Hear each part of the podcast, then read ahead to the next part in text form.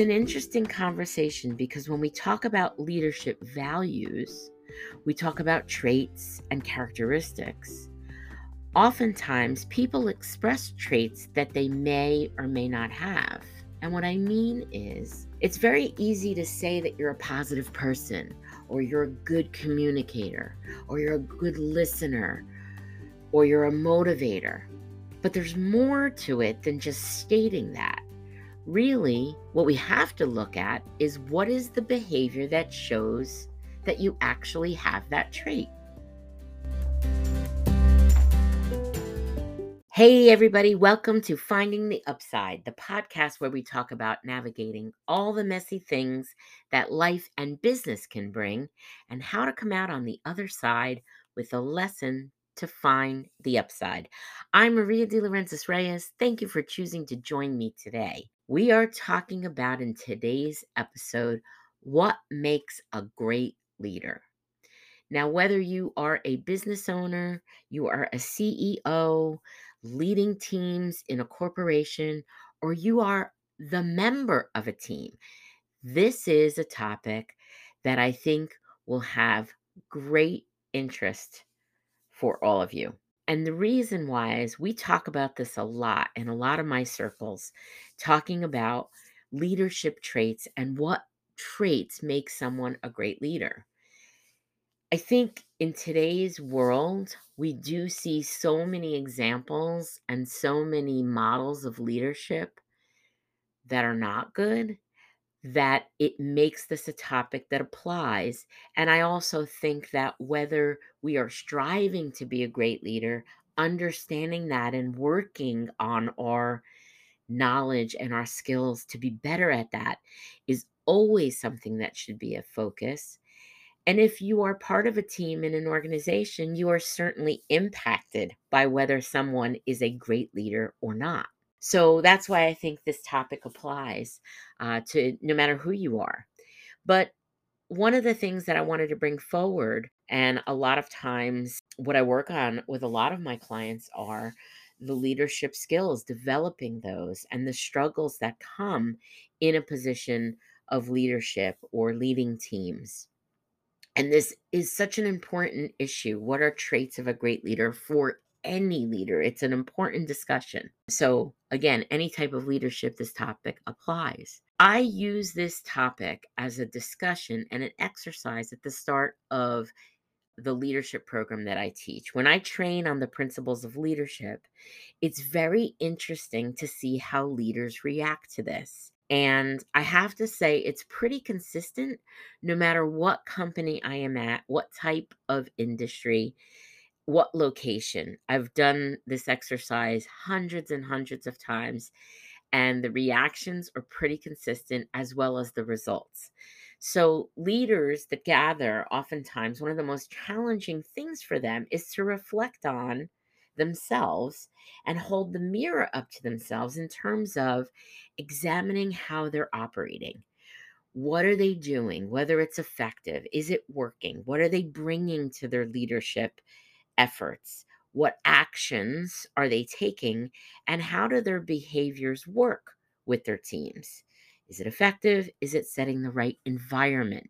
When I work with my clients who are business owners and C E Os, or leading teams in an organization, it's so important that they take a close look at this because it really sets the tone for what happens in the organization and within their teams. What they do then trickles down to the rest of the team and the rest of the leaders and managers within that organization. But it's an interesting conversation because when we talk about leadership values, we talk about traits and characteristics. Oftentimes, people express traits that they may or may not have.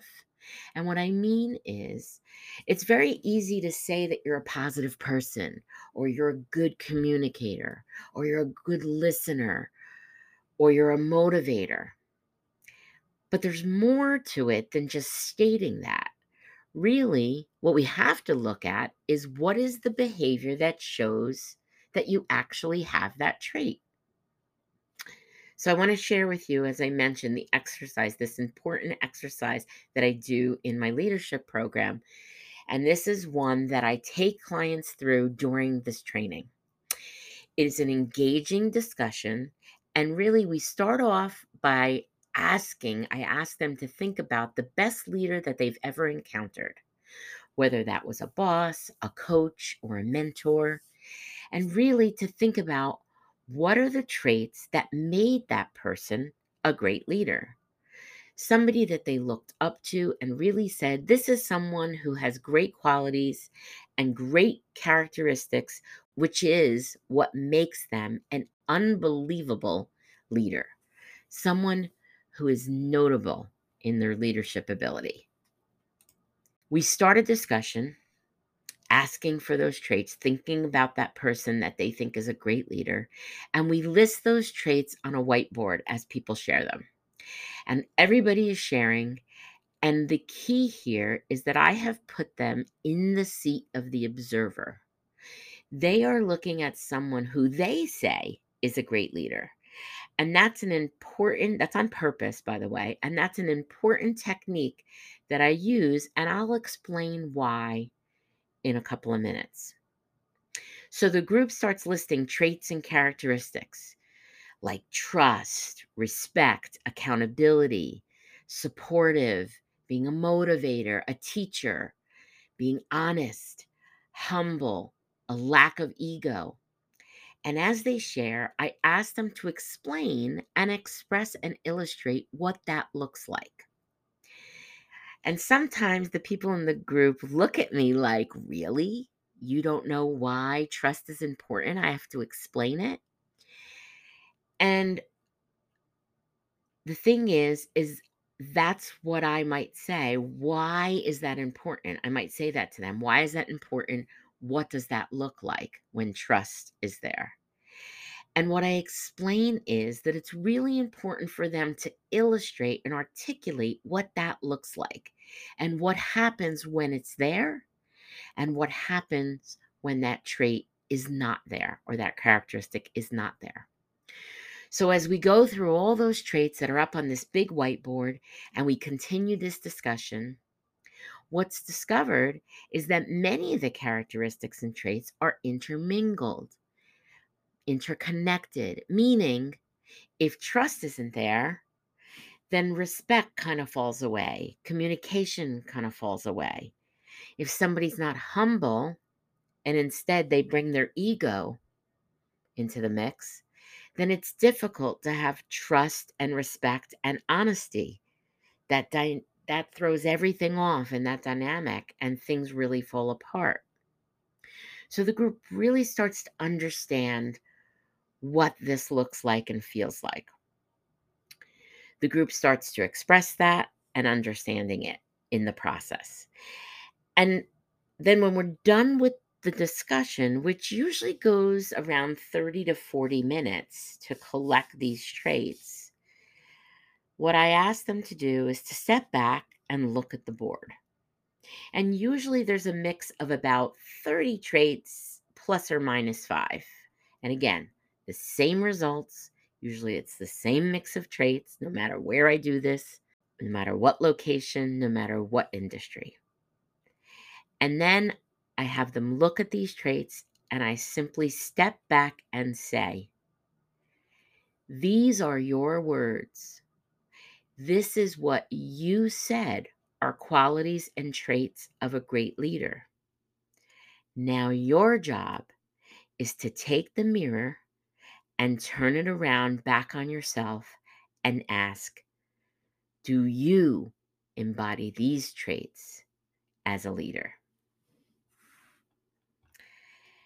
Now I have to tell you, usually the room is a little silent after I make that statement. People are taken back. They start to say, whoa, yeah, I said this was important.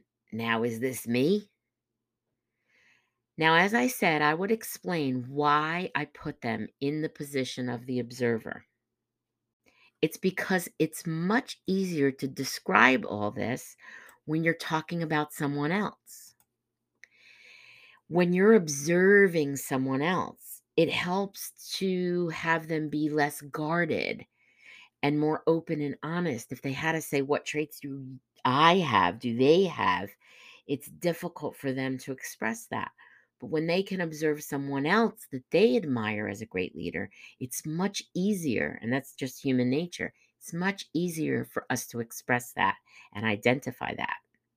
And then that moment where they have to realize that what they described are the traits of great leaders, and then they have to assess themselves whether they measure up to that, it's sometimes a little painful. But then there is an awakening, and it may be painful because I don't have all those traits if I'm looking at them, I'm or I'm not living all those values.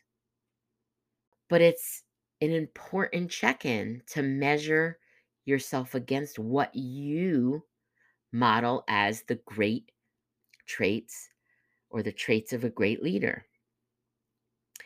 And the thing is, is the awakening is whether you have them or not. What are you strong in? What do you need a little work on?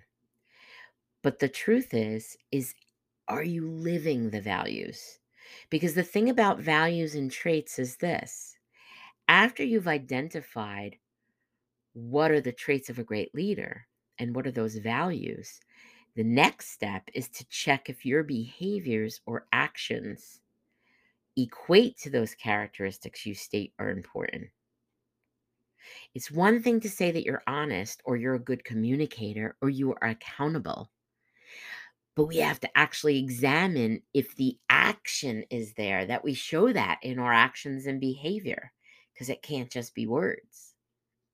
So then we move on to the next piece of the exercise, which is, what behaviors do you demonstrate that exemplify you have this trait? What are the actions that demonstrate you embody this characteristic? You've got to be able to describe it. Because to just say that you're honest, but not be able to point to a specific action or behavior of how you show that you are honest, means you're not really living that value and you don't embody that trait. To say that you're a good listener or you're positive or you're supportive or you're a motivator, but you can't point to times where you had actions or behaviors that exemplify that, it means that you don't really embody that. And that is an important check-in, but it also is one that will take work. The first thing is analyzing where they're at by doing this exercise and then taking the steps to change that. So this would be the same for any great leader, by the way, that you might have described or they might have described.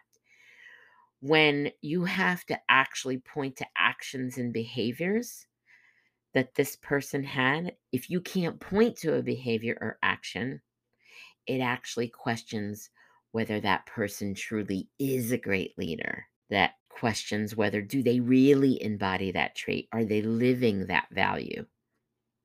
So it's an interesting and important discussion. And it's one that people who take it in and then take action after that to say, okay, I've got to work on really demonstrating how I'm living these traits, living these values, bringing that behavior and action that demonstrates these traits into my actions as a leader, in my everyday interactions with my team.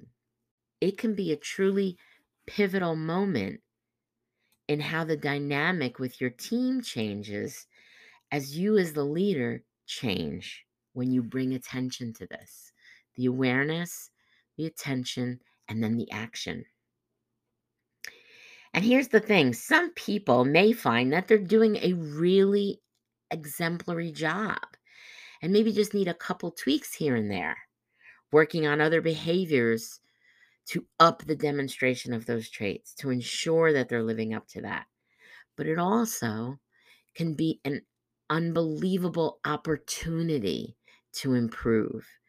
And leadership is a skill that we constantly have to be impacting and continuously improving. All of that work can really have an impact that goes well beyond a leader, because it can impact the team, other leaders on the team, and can change the entire culture of the company, make the operation of the business and the experience for themselves, their teams, their customers, their staff, and their company so much more effective. And you know, as everyday people, whether we are in a leadership role or not, I think this topic is really important to do as well. Because knowing what values and traits we say we have, but living up to them with our behavior is essential to living out our values rather than just claiming we are those things. Our actions impact one another. And so many people do a lot of talking these days about how they value integrity or respect, but their behavior doesn't really demonstrate that. And that is an important task for all of us to do, to be better. I hope that this has resonated with you, and I hope that from this short episode, you have gotten some insights and things to reflect on. That's all for the podcast today.